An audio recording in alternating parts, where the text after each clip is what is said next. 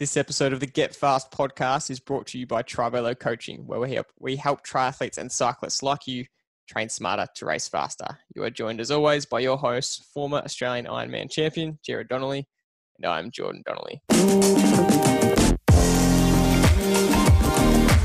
In today's episode, we've got a special guest with us, Brenton Ford from Effortless Swimming. So, when swimmers and triathletes want to get faster in the water, it's not often a matter of training harder. Fitness can only take a person so far in swimming. The most effective way to increase speed and endurance is actually by improving your technique. That is a blurb from Brenton Ford himself, former national swimmer and elite swimming coach, winner of Australian National Masters Swim Coach of the Year.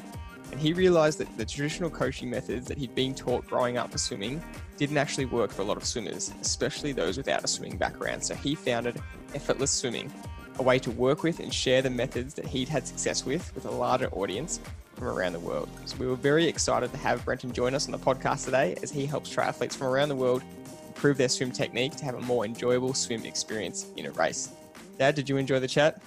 I certainly did, Jordan. Uh, the passion that Brenton shows for his uh, for his uh, job as a swimming coach and te- technician um, really came across. And ironically, I swam against his dad um, as a as a 8, 9, 10, 11 year old uh, junior swimmer. And uh, yeah, it's, uh, it's the six degrees of separation there was uh, quite funny. Uh, the links we had, and uh, he grew up in the the same town as I grew up in, and um, yeah, just just a really uh, keen and enthusiastic uh, approach to swimming. And a lot of people really struggle uh, with the swimming in triathlon. It's the hardest leg uh, because it's so skill based. It's a skill acquisition, and and you know, as Brenton explains so eloquently, no matter how fit you are, you know, as a swimmer, if you don't have employed the right technique, you're not going to get the result you want. And and we need to pay attention to our technique. And uh, yeah, it's such it's great to have such an expert uh, on on the uh, podcast and uh, really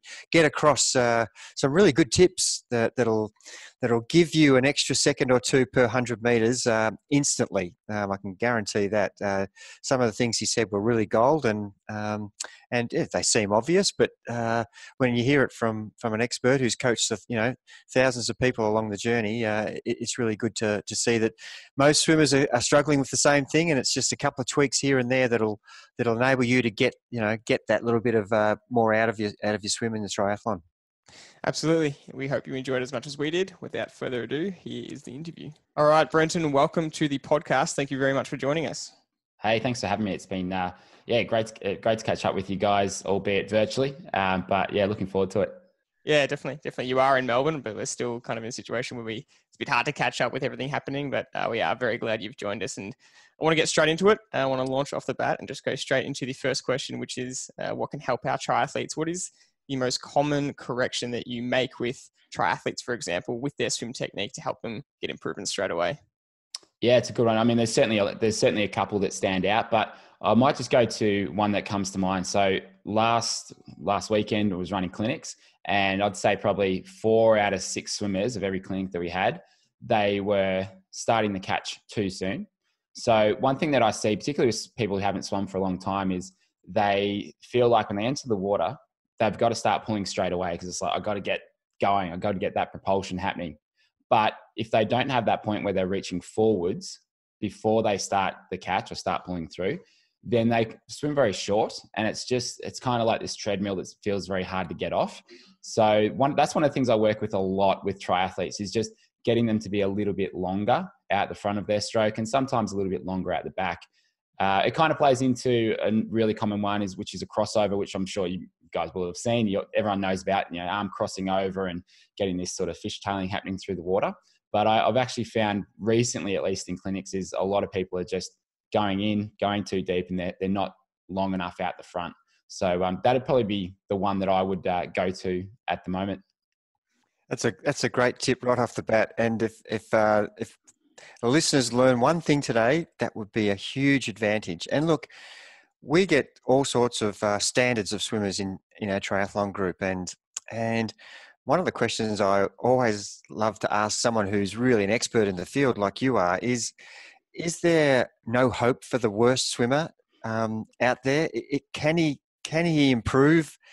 Um, you know, uh, we we've got that got that swimmer, and you know they they call themselves like rocks or bricks or Yeah. and and they're forever just training their house down, but they're just not improving. Is is is it is it possible for someone to do all of that and not get better?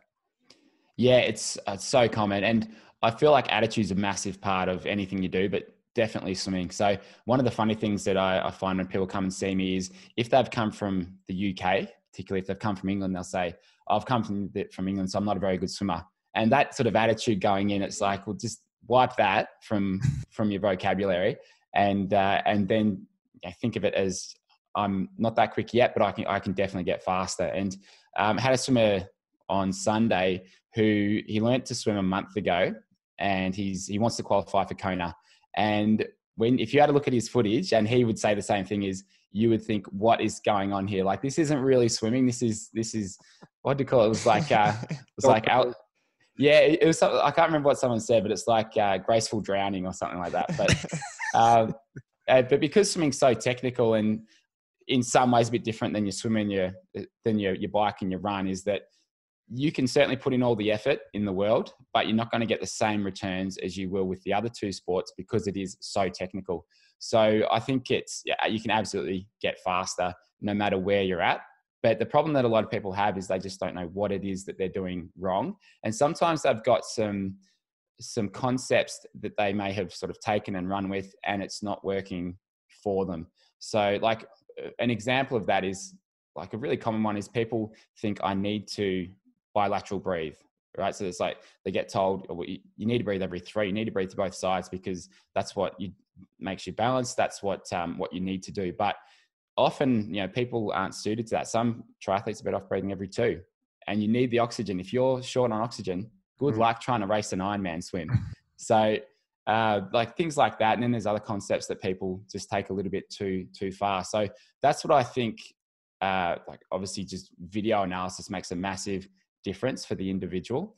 And if you don't have like someone like myself or you guys to you know look at them, even just get someone to film you on your phone and have a look at what you're doing because it is very technical and the difference between what you think you're doing and what you're actually doing. I would I don't I don't know anyone who swims exactly like they think that they do. So mm. it's not until you actually see it um, that you know that, that, you get that understanding. So you know with the stuff that we do, like I run three and a half hour clinics and we do filming at the start and at the end. And look, it takes I couldn't make it really any shorter. I think to get the give everyone the sort of the full information of what they need and just kind of reprogram their thinking about their swimming because you know I've run squads before and you can give a tip here and there but it's very difficult to make many changes just with one line you know or just a little bit of feedback here and there. So I think that it's worthwhile deep diving into their technique and just kind of having that bit of an overhaul. That's that's a great answer, and look, it leads on to what we were going to talk about next, which was you know the importance of uh, actual video analysis and and and getting a person to understand uh, what they look like and and the feel they have, and and it's often a big question in swimming is, oh, I've got the feel, can, you know, the swimmer's feel. Ex- explain that a bit. Yeah, so it's uh, I've heard it go both ways, right? So like you feel for the water is kind of that that concept of being able to keep pressure on your hand and forearm as you're going through your catch in your pool. That's what we'd refer to as the feel. And like reading Brett Sutton's stuff, he says that I've only seen like two two triathletes who've ever had feel for the water in his whole coaching career. Um, I kind of see it, and look, he's he's obviously an amazing coach. He's worked with with elite triathletes, and he knows what he's talking about. The other sort of side of that would be though is that with swimmers who will come to me who most of them are just you know, age group triathletes. Um, they're not looking to make Kona a lot of times. They just want to swim swim faster and exit the water with a lot less effort. And we get them to feel the water a whole lot better by just improving their ability to improve their catch and pull and just get their timing right and that sort of thing. So I think it's there's two different meanings there in a way because you can certainly feel like you're holding much more water and that you're much more effective with what's happening underneath the water compared to what you were doing before. So um, again, I think it's one of those concepts that can be a bit confusing. And look, I, one of the most confusing topics is a high elbow catch, right? Like I used to think high elbow meant elbow right up near the surface. That's a high elbow catch. And then it wasn't until I was coaching for a couple years where I actually realized, man, that's not actually what they're talking about. Uh, so we sort of teach a teach a little bit differently, and have found that to um, make a big difference with swimmers who were trying to be very shallow with their catch. What do you teach them instead, if you don't mind us asking? Or is that one of the secrets of the trade? Oh, I couldn't tell you. Yeah. uh, no, as you know, like I sort of, it, I, I, don't um, hold any secrets. I'll just kind of give it, give it all away because I think there's, um, there's certainly an element of, well, people will sort of hear things and then it's a different story on implementing that and being able to make that a part of their stroke. So look with the high elbow catch, right? The way I, I will explain it when I'm working with someone is we'll have a look at some underwater footage of someone, so swimming from the side, and then uh, I explain the catch. So I say the catch starts when you're at full extension out in front with your arm. If you can see this, and then when the fingertips are pointing down to about so like almost 45 degrees. So that hand and forearms just move down a bit. Now in that position, if we draw a line from your shoulder down to your fingertips, if that elbow is above that imaginary line, that would be considered a high elbow catch. And then another way to think of it is an early, bit like a, a vertical forearm. If the elbow is below that imaginary line, it'd be considered dropping the elbow.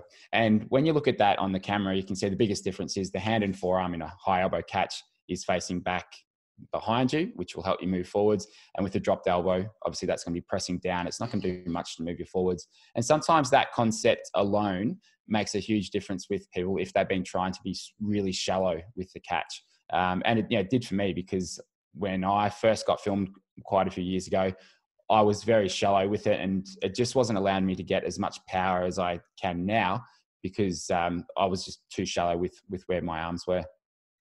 There's a there's a lot in in swimming as a as a technical sport, and it's a real it's almost a skill acquisition sport, isn't it? Compared to riding and running, where fitness is a major thing. You still need to have good technique on the bike. You still need to run with good form, if you if you don't have any of that really good technical side in swimming, no matter how fit you are, would you say it's fair to say that you know you're going to stay the same, um, and there's going to be minimal improvement unless you actually pay attention to the skill and the and the technique of swimming? Yeah, yeah, absolutely, and it's um, and, and like an example of that is the same guy I was talking about who was gracefully drowning on Sunday. Um, we he was kind of all over the shop, body was going everywhere, and he's a super fit guy. That morning, he'd run 28 Ks, um, and I think he'd done a maybe a bike ride as well. Like he's super fit guy, but was just working so hard to get. I think he was like 215, 220 pace per hundred, mm. um, and then just by tidying up a couple of things and knowing what he was doing wrong and what he had to change, then he sent me a message this morning, and he's down to I think it's like 158. So he did a 1500 meter swim and like it's it's no surprise when you actually see the difference the before and after but it just really came down to uh, to improving his his technique. So um, in terms of how do you go about it? Because there's so much going on when you swim and it's you know even like for me it's so easy to overthink it. Uh, i like to we've kind of got these five core principles on our website where uh, it starts with breathing. So if you are if you're hyperventilating or you're panicked in the water there's no hope with anything else. So we've got to get the breathing right. And the first thing with that often is just making sure that people are exhaling the right way. A lot of people breathe out through their mouth, and it kind of leads to this panicked type of breathing. Whereas if you can exhale primarily through your nose and have this trickle of air and then a bigger exhale where clear the lungs as you're turning your head, that's a much more comfortable way because if you are just breathing in and then straight away blowing everything out, you're going to feel gas pretty quickly. So it starts with breathing. Then we just work on body position and balance uh, in the water. So just starting to get horizontal instead of what with the mm. legs and dropping. Um, yeah. And then we go on to uh, rotation um, and rotation and recovery. And uh, then after that, we go into catch and pull. And then we go into kind of the rhythm and, and timing of the whole thing and that's kind of like the dance element of it. That's the uh, that's where the art of it really comes in. But if you follow that sort of um, you know step by step way of of approaching it, that's a pretty good way to keep it simple um, and know the right thing to focus on at the the right time. So you could almost go, look, my breathing's sweet, cool, check that off, move on to the next thing. I really liked your five core principles, and I wanted to ask you about that on this podcast. Uh, and I wanted to ask you about that second one, uh, the rotation, because there must be a fine line there between trying to get the rotation right and then not fall into the trap of crossing over, like you were talking about before. Yeah, and look, when I first started swimming, I was watching. I was probably 13 years old. Ian Thorpe came out with this. wasn't a DVD then; it was like a VHS tape. And I used to watch that, and I saw well, he rotates a lot, and so I sort of took that as you got to rotate to 90 degrees. It's like almost rolling side to side. And then when I actually sort of looked into it a bit more, no, it's more like a rocking side to side. Uh, and there's a swim coach, Karlyn Pipes, who, who made that distinction. I, I sort of took that from her is you want to rock side to side. Think of that as about 45 degrees rotation through your shoulders as opposed to 90 degrees. So it's, um, yeah, that way you can keep your stroke rate up because it's going to take you so much longer to roll to 90 degrees. And plus, trying to get a, a good catch, if you're that far on your side and that arm's out in front, it's like, it doesn't matter how good your flexibility is, it's going to be very difficult to, to get a good catch. So the the concept that I quite like with with this is um, is skating from side to side. So when I was coaching on Saturday, I was driving to the pool. There was a guy about my age. He had his rollerblades on. He was just as as free as a bird, roller skating along. And I, and I thought that was I hadn't seen that for so many years. So I thought it was quite funny. But that's the kind of concept or the comparison I use with with swimming is when you are going from your right arm to your left arm, it's sort of like skating from your right side to your left side because someone on rollerblades or ice skates isn't going back and forth really fast. It's just they've got that little bit of travel time. And so, with a, a, bit of a rock side to side and the concept of skating, that's when you can really feel like the effort comes down a whole lot because it's almost like you've got this point of rest in a way, not like you're stopping and pausing, but that point where you feel like, oh, that's easy. And it's uh, a big difference compared to that, tr- that um, treadmill that we were talking about before. Yeah, and, and what you've said is so true, and uh, you can you can really feel it when you when you do your warm up. Your first fifty meters, you feel like you are an Olympian, and then it's all downhill from that point onwards because uh, you've got the right technique because there's no fatigue in in the warm up. Um, you've you've got some ideas of how you should be swimming, and then as fatigue sets in, the stroke falls apart because you don't have the fitness to hold and maintain what you know you should be doing. Would that be a fair assessment? Yeah, absolutely. And even that first, uh, I don't know if you guys were out of the water for a long time over that second lockdown, but that first 50 for me felt great. And then uh, after that was all downhill. And uh, it's, it's the same like most sessions usually. So um, one of the big changes that I find newer swimmers um, make is that, and you've probably found this if you've had athletes come to you, is a lot of people think of their swimming like they're running is like I'm just going to go for a for a run. I'm just going to go for a swim. I'm just going to go okay in the pool, and there's no change in speed. There's no break in between. There's it's just going for a swim. But when you actually break it down, you give yourself intervals and rest times and all that sort of stuff. You get that time to reset, get your heart rate down, and then you can just kind of focus on your stroke again. So without the with the wrong programming or no programming at all, you often find that people are just um, they're stuck in this one zone and there's no change in speed. Their technique falls apart after the, the first couple hundred meters. And it's a very hard task to try and keep a good stroke and improve your technique with that. So just even the right programs can make a huge difference. Yeah it's so true. And and look so that leads to the next question is you know how much time in as a triathlete we've got so many hours of training on the bike and running and swimming how much time in the pool would you recommend a triathlete should spend focusing on his drills as compared to his fitness? Yeah, it's a yeah, great, great question, a really common one, and I think because uh, and I know you guys are definitely about you know time management with you, got your family first. You've everyone, you know, most people have got a job, so it's hard to fit in however many sessions a week they're doing with all three sports. So uh, and I'm the same. Like, I don't want to go and do an hour or an hour and a half of drills once a week. Like, to me, that's just not very inspiring. So, what I say to swimmers who, who come to me is, like, I'll prescribe them drills that are specific to what they need to change. In your warm up, you might do between 200 meters to 400 meters of some drill swim work, and that's it for the session. So, that might be, say, 200 meters of 25 drill, 25 swim, and we mix in the swim in between. So, you kind of get that link between what's the purpose of this drill, what's it focused on, and then you can link it to your to your stroke. So it doesn't need to be a whole lot, but if we think of skill acquisition or if we think of um, changing a motor pattern that we've got, it's no good doing something once a fortnight because it's not going to change that motor pattern. We've got to be consistent with it. So in order to be consistent with it, I say every session or nearly every session, do your 200 to 400 meters of drill swim work as party warm up. It'll set you up really nicely for the session. And then you can hopefully maintain uh, that better or slightly better technique into your main set. And do you see those motor changes happening quite quickly? I mean, that example you already provided of the um, the graceful drowner who you know has wiped off 20 seconds uh, quite quickly. Uh, that is that's quite a quick skill acquisition uh, and improvement. So, I mean, that gives hope for a lot of people that you can wipe off some time with some mm. changes pretty quickly. Yeah, and everyone's different. So, like, I had a uh, another clinic around on Saturday. There was two swimmers there. One, he had a very high cadence. Like, he, he's a fast swimmer. He's swimming like 115s to 120s, really quick swimmer but he just didn't have enough kind of reach and extension. So he wasn't quite front quadrant, like he was just starting his catch a little bit soon. And so we're looking at making a change just to kind of get him out the front a little bit more, get him out the front of his shoulders. And for him, making that change, I think, and we talked about this, is going to make him slower for the first.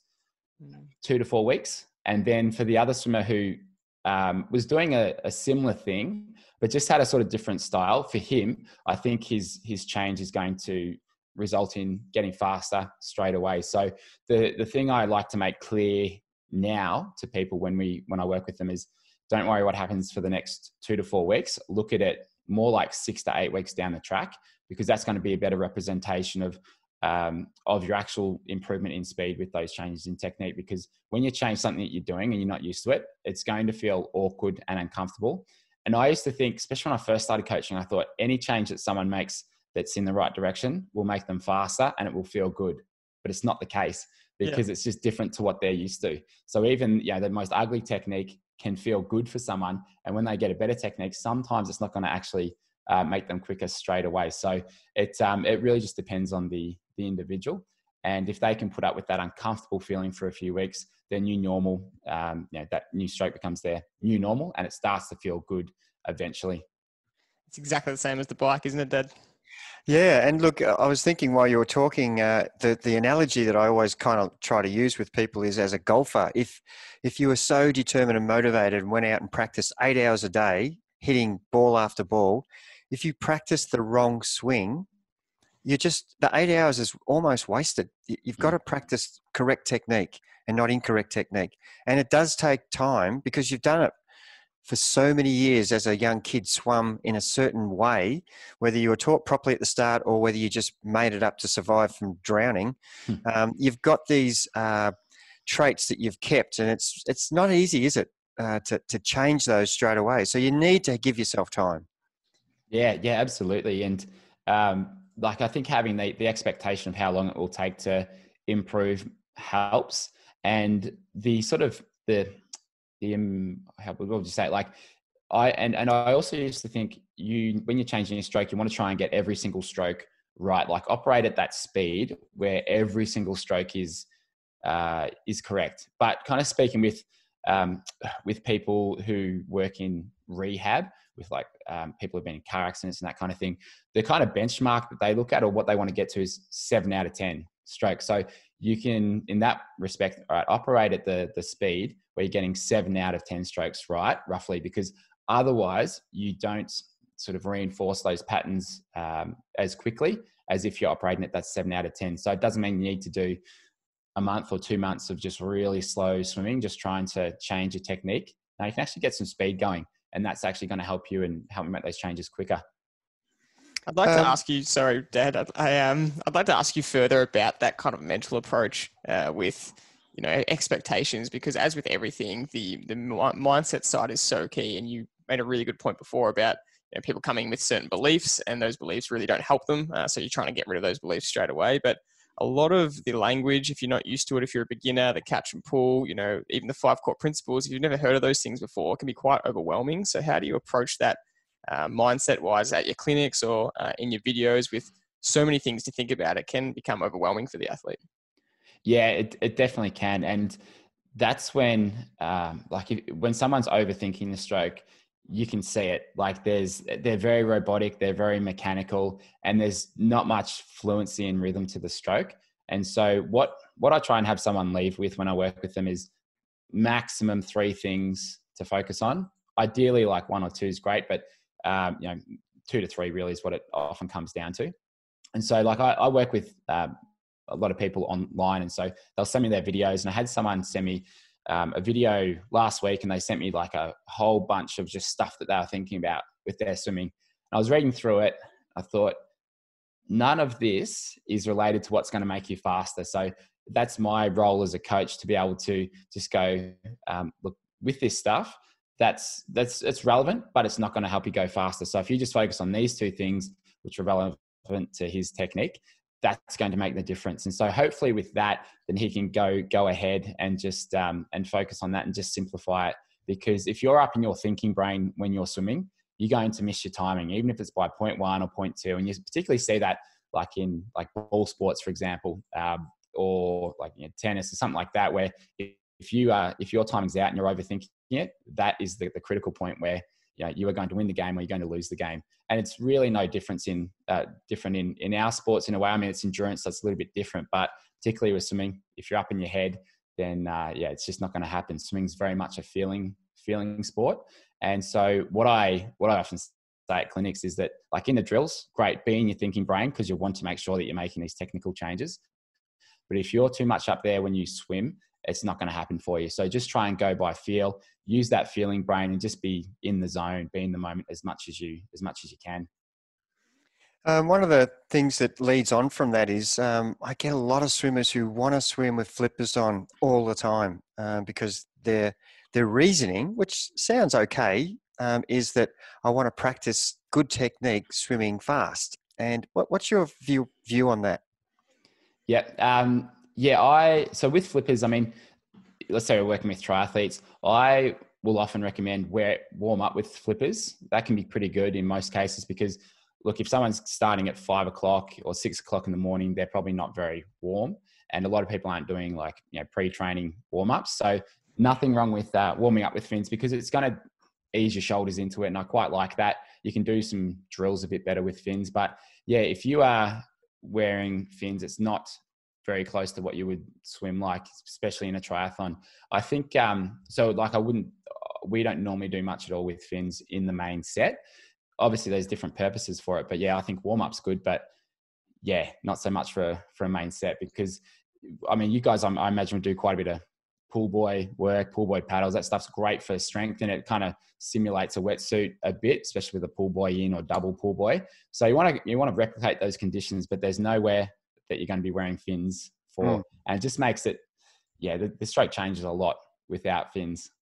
That's such a good point, and I'm glad that the listeners are all hearing that message. Um, um, look, one of the things with fins too is it's really fatiguing on the legs, and you're already going to have a day where you're going to be riding and running using your legs for the majority of the time. So mm. you want to, you in your opinion, you want to get a nice, uh, efficient, uh, balanced kick rather than one that's propelling you um, along in an endurance uh, event like swimming. Yeah, it's really funny because a lot of people they have the the concept that they like they'll come to me and they'll say, "Oh, what? Like I don't I don't kick much when I swim," and like it's the, like it's a really bad thing. But it's like no, it's well, especially if you're doing triathlon, it's going to save your legs. That's that's a good thing, and we don't want to be kicking really for propulsion unless you're doing your 50 or 100 freestyle, or if you're you know competitive swimmer. Really, if you're a triathlete, it's more balance and timing. So keep the kick fairly small. The I like to talk about a like a bucket twice the size of like a um, garden bucket. Keep your feet within that that bigger bucket so it doesn't come too far outside the line of your body. And then heels should be breaking the surface every couple of kicks, but turn the effort down to like a two or a three out of 10. If it's up around a six or more, that's the first thing that is going to gas you. And you obviously find that with beginner swimmers as well. It's like the kick is providing the propulsion, and that's why the heart rate goes to 180 after 25 meters. It's just it's the mm. kick, and it's no different if you're like an elite swimmer. If an elite swimmer is kicking super hard for 100 meters and their arms are going easy, they're going to be just as gassed as the beginner swimmer. Maybe not quite as much because they might be a bit fitter, but yeah, it's, it's the legs that'll tire you out the quickest.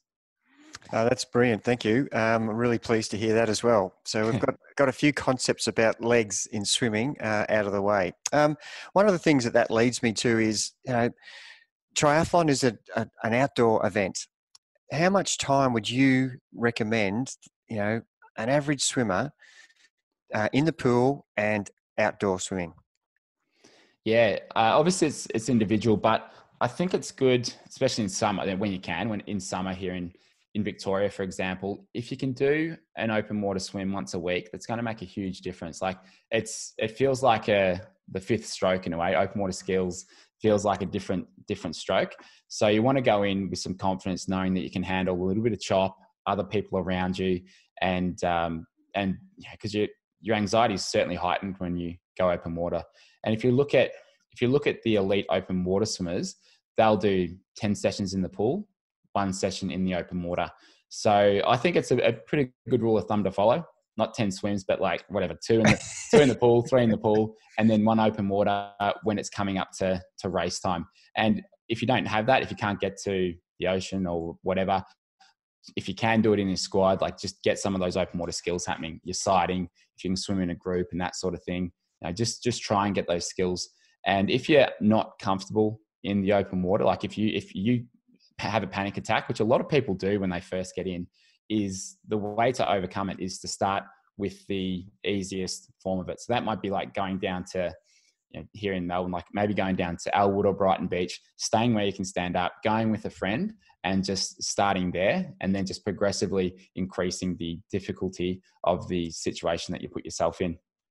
That's a really good point. Uh, the anxiety level is really high in uh, triathletes, and mm. you know, uh, the uh, one of the reasons is because they don't practice open water swimming, and they're in the pool the whole time. The safety net of you know of the bottom of the pool and the sides to, to, to hang on to if you do have a panic attack. Which mm. you know, in the open water, if you're not used to doing it, you're going to have this uh, foreign feeling when come race day. I've seen guys not swim at all outdoor and then go and do a triathlon without doing any outdoor swims. And of course, what happens? Mm. They absolutely have a panic attack.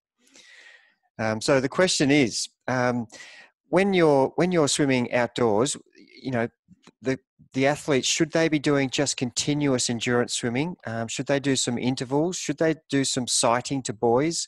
And and the next extension to that is, how should you swim your stroke, trying to keep your uh, direction in in the right focus and and uh, yeah, really that's the, the, the main thing. I'm keen to hear from you. Yeah, it's it's uh, really interesting to look at uh, the Strava data after a race. So you look at um, the most recent one I looked at was a little while ago, but I think it was Challenge Melbourne, so it was the half distance race, and um, some people could have saved four to six minutes on their swim time just by going straight that 1900 swim turned into 23 2400 mm. meters mm. with some of the, the people that i was looking at so if we think of that alone you you need to train so much or you need to put a lot of effort into your swimming to save that much time over the course of 1.9 so mm. if we can just get that sighting right that is going to make a, a huge difference so i think a lot of times people don't sight enough some people will go like 20 30 strokes without looking up and if you have a tendency to swim off course uh, you, are definitely going to go off course. So one of the things that causes people to go off course is is a crossover. It's probably one of the most common ones. So if your left hand is coming over and crossing over, then quite often we find that that will press out, and that's going to turn you off to the right. So a crossover on, let's say, your right arm will lead you to go left. So um, if you know that you drift off to one side, it could be because of a crossover.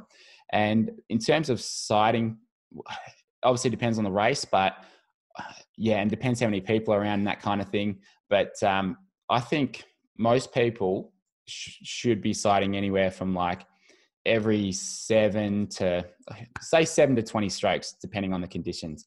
And if you can do that without breaking your rhythm, then that's obviously going to be a, a, massive benefit. So most people, when they first start open water swimming, their sighting technique is head down, then lift up for a bit, and then go back down. And obviously the legs drop. It's hard work if you can get the sight and breathe method happening, it's going to be so much easier and you'll just find it fits into your, your natural rhythm and style so much better. So, the sight and breathe method that I normally teach is when one hand is reaching forwards, that's going to be the hand that will sort of support you.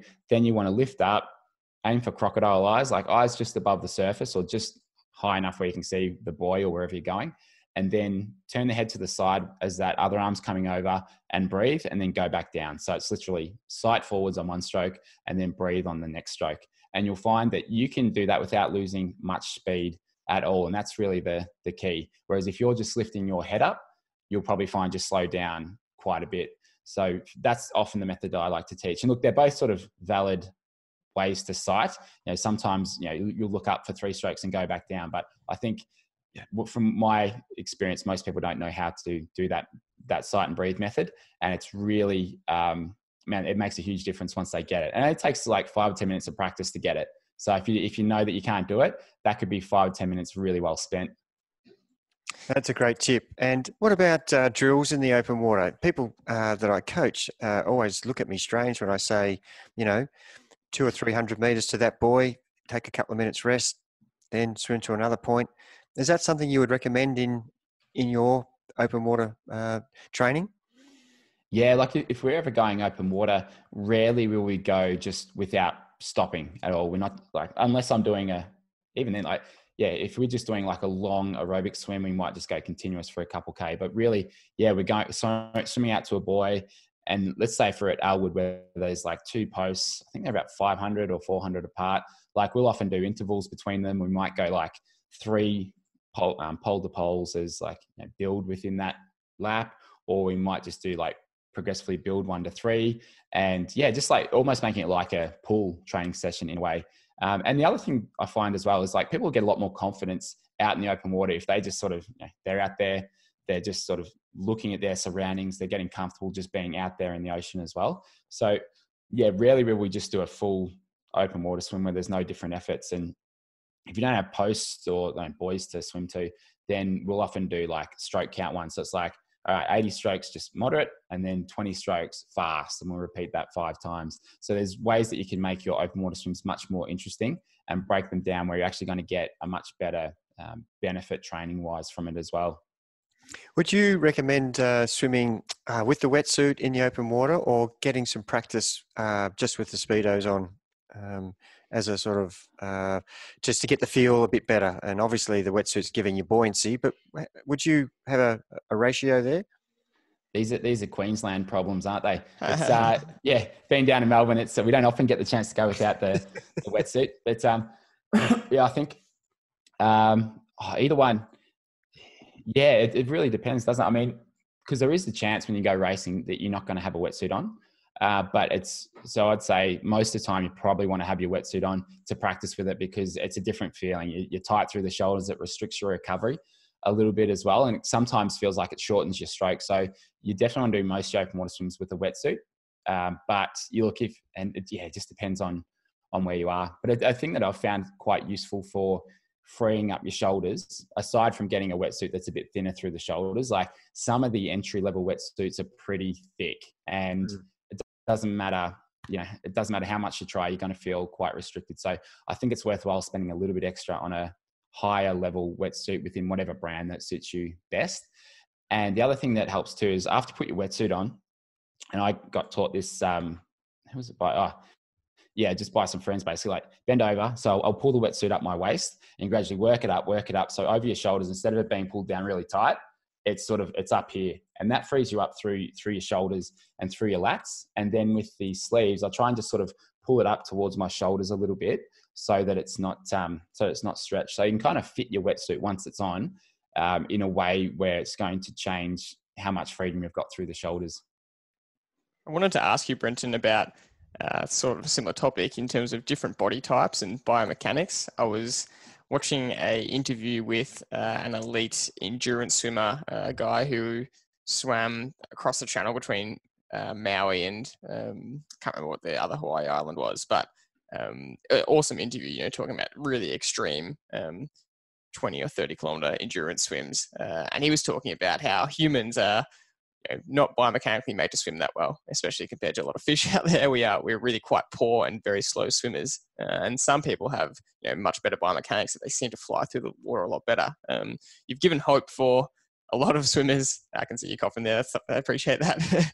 uh, you, have given hope for a lot of um, swimmers that they can improve no matter what level they're at. But how do you think the role of biomechanics plays into it in terms of uh, how differing body parts need to adjust their stroke or their technique um, if they've got shorter arms, longer arms, you know, better mm. swimming kick technique, that kind of thing. I think one of the main frustrations that I I hear, particularly from triathletes, which are generally slimmer. You know, got a lot less body fat than maybe a 40 or a 50 year old guy who's swum since he was young and he's maybe been down at the surf club a bit and um, drink with the guys on the weekend and might have a bit of a, a bit of a belly. And the frustration from the triathletes is like, I'm so much fitter than these guys, but they keep overtaking me. And it's, yeah, it's a valid frustration. It's like, you know, why is, why is that the case? Well, like, I mean, definitely with a bit more buoyancy, you're going, a bit more fat, you're going to float better. Uh, but that said, you can still be a great swimmer with less with with less fat on you, so to speak. And um, and obviously wingspan, the stroke's going to change a bit as well. So um, with, the, with longer arms, if you're taller, your stroke rate's going to be a little bit lower in most cases than those who've got short arms. If you're five foot six, you're going to have to have a pretty fast turnover to compete with someone who's six foot two.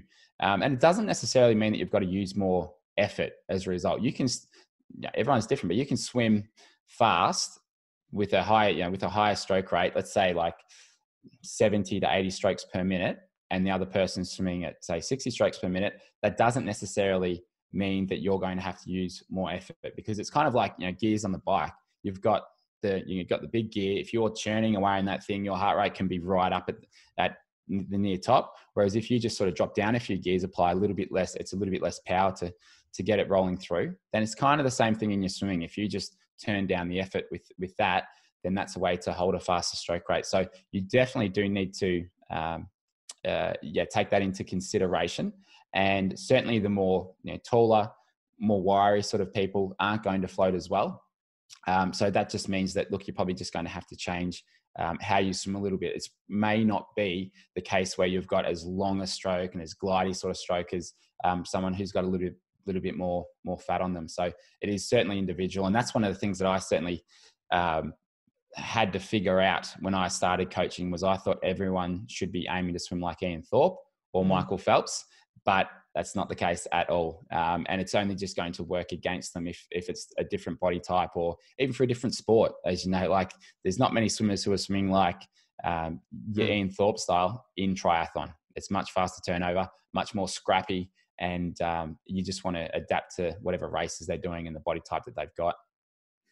One of the things that uh, I, I see is a, that one of the biggest common problems uh, triathletes and look just beginner swimmers have is just getting their feet, uh, you know, not at that angle where it's dragging them. Uh, and I just see so many people have trouble getting their feet up. What, what are they doing wrong, Brenton? Yeah, sometimes there's two two things that normally play a part there. So one is uh, some people just don't point their toes at all, like they just they just haven't uh, I guess thought about it, and so their their toes just pointing down to the ground. Um, so that's the first thing. Sometimes they just need to think about it, and and it can improve, and we've certainly seen that. The other one, as you know, is just ankle mobility and, and flexibility through there. And some people have very limited. So it's look, it's difficult to change. And it's actually an interesting thing you bring up because there's, um, I'm speaking to someone next week exactly about this topic who did a PhD. He did a, yeah, I think did his PhD on, um, think like plantar flexion or um, kick speed in swimmers and looking at ankle mobility and flexibility. And uh, so the gist of it is essentially that there are some things you can do to improve that. And it's not necessarily the flexibility that plays the biggest part in someone's kick speed. It's the strength of their ankles and their feet. So uh, we're talking about that next week. So I'm yet to uh, discover exactly what those things are, but I'll, I'll, I'll, have a better answer for you next week. So um, it's uh, there, there are actually exercises that you can do to strengthen your your ankles and your feet to help you with your kicking. Um, but I can't share those with you because I don't know what they are. That's so, um, yeah. Uh, and uh, just an extension of that, how relevant is your head position in the water uh, in contributing to where your feet are ending up? And we know equal and opposite reaction with is it is it worth really persevering and getting your head lo- as low as possible with the water sort of hitting the top of your head? And you know you've got a lot of swimmers swimming with the water somewhere here and, and a lot somewhere there. Is, is that is that causing the feet to change position? Yes, sometimes, but it's it's quite often not the case for many people that I that I work with. So my experience, I'd say like one in ten. That's that's the case. Um, it's certainly a factor, but there's so many different levers to change to help bring the bring the feet up. So head position is normally the first one that we look. It's like that's easy to fix. You can either just change where you're looking. Um, yep. And the main thing with head position, and yeah, main thing with head position that I like to teach is you can look anywhere from straight down to what would be considered 45 degrees in front. So two meters, three meters in front. And if you're swimming open water with your head straight down, good luck about having any idea about what's around you. So mm. most triathletes are better off looking somewhat forwards. Let's call mm. it yeah, one to three meters in front. But the main thing that we want to try and do is avoid like a kink in the neck, like a an obvious um, angle from the, the spine to the to the head or to the neck. We want to try and look in that range, but lengthen the back of the neck. So I think my dad used to teach me, um, used to teach us, used to talk about like lengthen your back and get rid of those wrinkles in the back of your neck. And in a way, you're kind of like tucking your chin into the base of your neck, like sort of in that direction. Go for mm. a double chin, not to the point where it's harder to breathe, but just in general, that's how you want to have it. And uh, that'll take care of, of head position. But yeah, I think most triathletes are best off looking somewhat forwards. And, you know, I've had some filming with you know, Clayton Fettell and um, Josh Amberger, and you look at those guys, and they're like they're mostly just looking at 45 degrees. They're all all pretty much there. And if you've got a wetsuit on, it's not going to impact your body position whatsoever. So um, yeah, that's that's certainly fine. And if we think about those things that contribute to um, to your legs coming up, one of the main ones is a front, well, not being front quadrant. So uh, if we think of if you're looking from above, I don't really know what front quadrant really meant. But the way that, that I explain it now is if we look from above, we've got a bird's eye view of someone swimming and they've got their arms out in front. If we split that body into four quarters, the front quarter would start from about the head and go go up in that direction.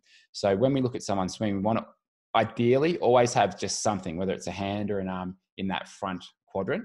Now, if you don't have something in that front quadrant, then like if you're lying in the pool with your arms by your side and just looking straight down, your legs are going to be the first thing to sink because you've got the buoyancy of your lungs, the air in your lungs, and your legs will outweigh that, that upper body. So it's always going to sink.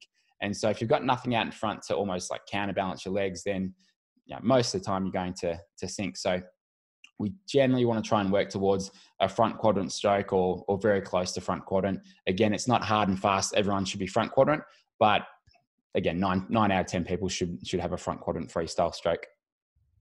That's a really helpful tip, and I really liked what you said about uh, the neck position. Our strength and conditioning representative at Trivelo says the exact same thing with posture. When you are um, cycling or running, it's the exact same principle. You need to get rid of those crinkles in your neck, and he, he does talk about that. Almost create the double chin yourself, and yeah, really, um, yeah, yeah. He said that's the most efficient way. You should be walking, running, riding, everything you're doing. You know, if hmm. you if you're getting that kink there, then you're not really you're not moving properly. Um, so it's the same in in the water and out of the water. It goes, um, yes, and you uh, you guys probably see it too when you're coaching is that you can often look at someone at like their their posture and how they stand, and and even sometimes like by the nature of their work, like if if they're a builder, um, often they're pretty like they're pretty limited with their range. If they're working at a desk, they're generally like yeah, yeah rounded through the shoulders, and you can you, know, you can have a pretty good sense of how they're going to do something because most things you do in life are going to carry over to the other things that you do. So it's um, yeah, if you can just fix your posture in general or just gradually improve it over a few months, it's going to help so many um, aspects of your sport as well. Absolutely. Well, one of the biggest things I've taken from this uh, podcast is how important some of these little factors are that have nothing to do with your fitness in the water. And we speak about this a lot. And uh, you know, like you said, there's plenty of examples of people wiping massive time off their swim just by little techniques. And uh, even the little tricks we've spoken about, you know, if you've never spoken out, if you've never swam out in the ocean water, um, you are going to lose a lot of time by either swimming an extra 400 meters, like you said with Strava, um, even every seven to 20 strokes. If your sight is wrong and then your feet are dragging and you're losing a couple of seconds there, that adds up over a 1900 meter swim. So uh, a lot of people could just uh, fix their fix some time or a lot of time by doing all these little things and not even having to get fitter in the water, which is uh, pretty pretty helpful for a lot of people to realize. Yeah, it's a nice, uh, nice thing to realize, especially when people have been banging their head against the wall and they just hit that plateau and they feel like they can't get faster. There's other things that you can do to get quicker, and especially like generally my experience with um, with most triathletes I've worked with is like they're doing the work, they're putting, they're doing the training, like they like to work hard, they love to smash themselves, and sometimes it's just uh, accepting that, look, all right, you you're doing that part of it and now it just comes down to um, maybe being a bit smarter about how you approach your technique and um, having that concept of you don't need to work harder to um, go faster as a result of you know, just improving technique. And another thing that um, I've found really useful with this too is when um, when you think of your catch, which is that part out the front of the stroke, let's say the first part where you start to pull down, a lot of people try and overpower it. So, but if you try and overpower it, like from here, if you're just putting a lot of effort into that, you're just going to push straight down. That's not, it's like having no grip on your tires. You haven't sort of connected with the road. So if you just use that as your setup phase, right, set that up, get a good position and a good position so somewhere in the high elbow range or close to it, then you can start to accelerate through and you've got that traction you've got that hold of the water so that that concept can make a big difference from bringing the effort down for for a lot of people who just try and rip straight at it when they when they enter the water that's such a good point and uh, that that little tiny bit of advice you just gave then is really uh, i've seen you know 10 or 15 years of watching jordan and his brothers and sisters at squad training and seeing guys brutalize the water, as I call it, where they they are they are really well developed, muscular, you know, heavy, strong guys, and seeing eleven year old, you know, twenty kilo girls gliding past them with no splash, beautiful technique, perfect balance, and these guys are just thrashing about, and it's just that, you know, strength has nothing to do with it. It's all to do with technique. And for me, it's such an eye opener. And what you've said today is just, you know, you've summarized it beautifully. So, we're really pleased with uh, the tips that you've given our triathletes, and hopefully uh, they're really going to put some of that into practice into into their training over the you know over the next period. I guess to finish, I would like you to tell us uh, what what is some ideology or just some things that you wish triathletes knew that would help them. You just you want to get across to everyone with something that um, you think people need to know. Yeah, um, I think we've, we've covered a, a, few of them for sure. Another one's probably, um, and the thing I've I've found working with a lot of people is when you enjoy your swimming more, and when you've got, got something to to focus on that you know is going to make the difference. It's so much more motivating to swim because uh, a lot of triathletes they don't look forward to going to the pool one of the good things about you know, the last couple of months is I think a lot of people have realized, oh man, I actually do miss swimming. I miss the pool. I, I really miss that feeling. Um, but if you don't enjoy going to the pool, if it feels like a grind, then just un- knowing what can make a difference and having some concepts like we talked about today to to focus on, it becomes so much more enjoyable. And then you see those, you know, might be one or two seconds improvement per hundred, and you kind of get addicted to that. You get addicted to that feeling of just the water flowing past you. You're getting more efficient. You're holding more water. It's a really, it's a really addictive thing. So um, yeah, to me, that's probably one of the the game changers for a lot of people is when they start to love the swimming as much as they might love the bike or love the running. Um, then they start to do more of it. And when you enjoy something, you tend to relax, and that's when you start to to learn um, and start to just kind of um, you're not as tense when you're doing it, and that's when you just get better results. Perfect. Well, that's a great way for us to finish. Uh, thank you very much for joining us, Brenton. It's really helpful. I'm sure all the athletes listening have thoroughly enjoyed it. I'm sure they'll probably have more questions based on that. So if you do have any questions, please send us in, and we'll probably pass it on to Brenton and maybe do a follow up Q and A as always, because that seems to happen with these guest episodes. But no, thank you very much. It's been very insightful, um, and we'll hopefully have you on again soon. Yeah, well, thank you. I mean, it, I really enjoyed chatting to you guys. And obviously, when you know your staff and like your sort of father son team and like I my dad coached me for for about 12 years I think it was. So um, and we're both from down a similar area. And um, yeah no I appreciate you having me on. I really enjoyed it. And um, yeah love what you guys are doing. So this was really really fun. Thank you. Yeah thanks a lot Brenton. Really appreciate it mate. Cheers. Thanks, guys. Finish there